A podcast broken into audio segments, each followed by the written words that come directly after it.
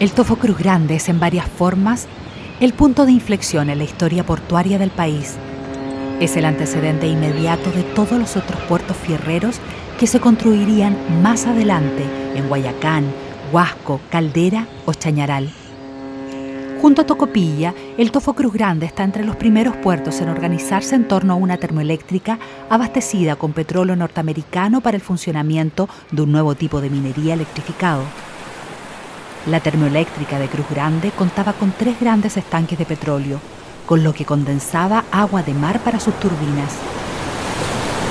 El puerto despachaba un millón y medio de toneladas en 1927 similar al tránsito en los principales puertos del norte, pero con una gran diferencia. En Cruz Grande trabajaban solo 108 personas.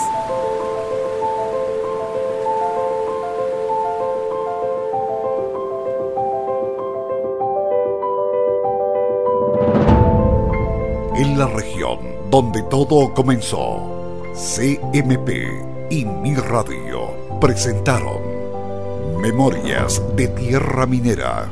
Una mirada a la minería regional. Desde Domeico hasta hoy.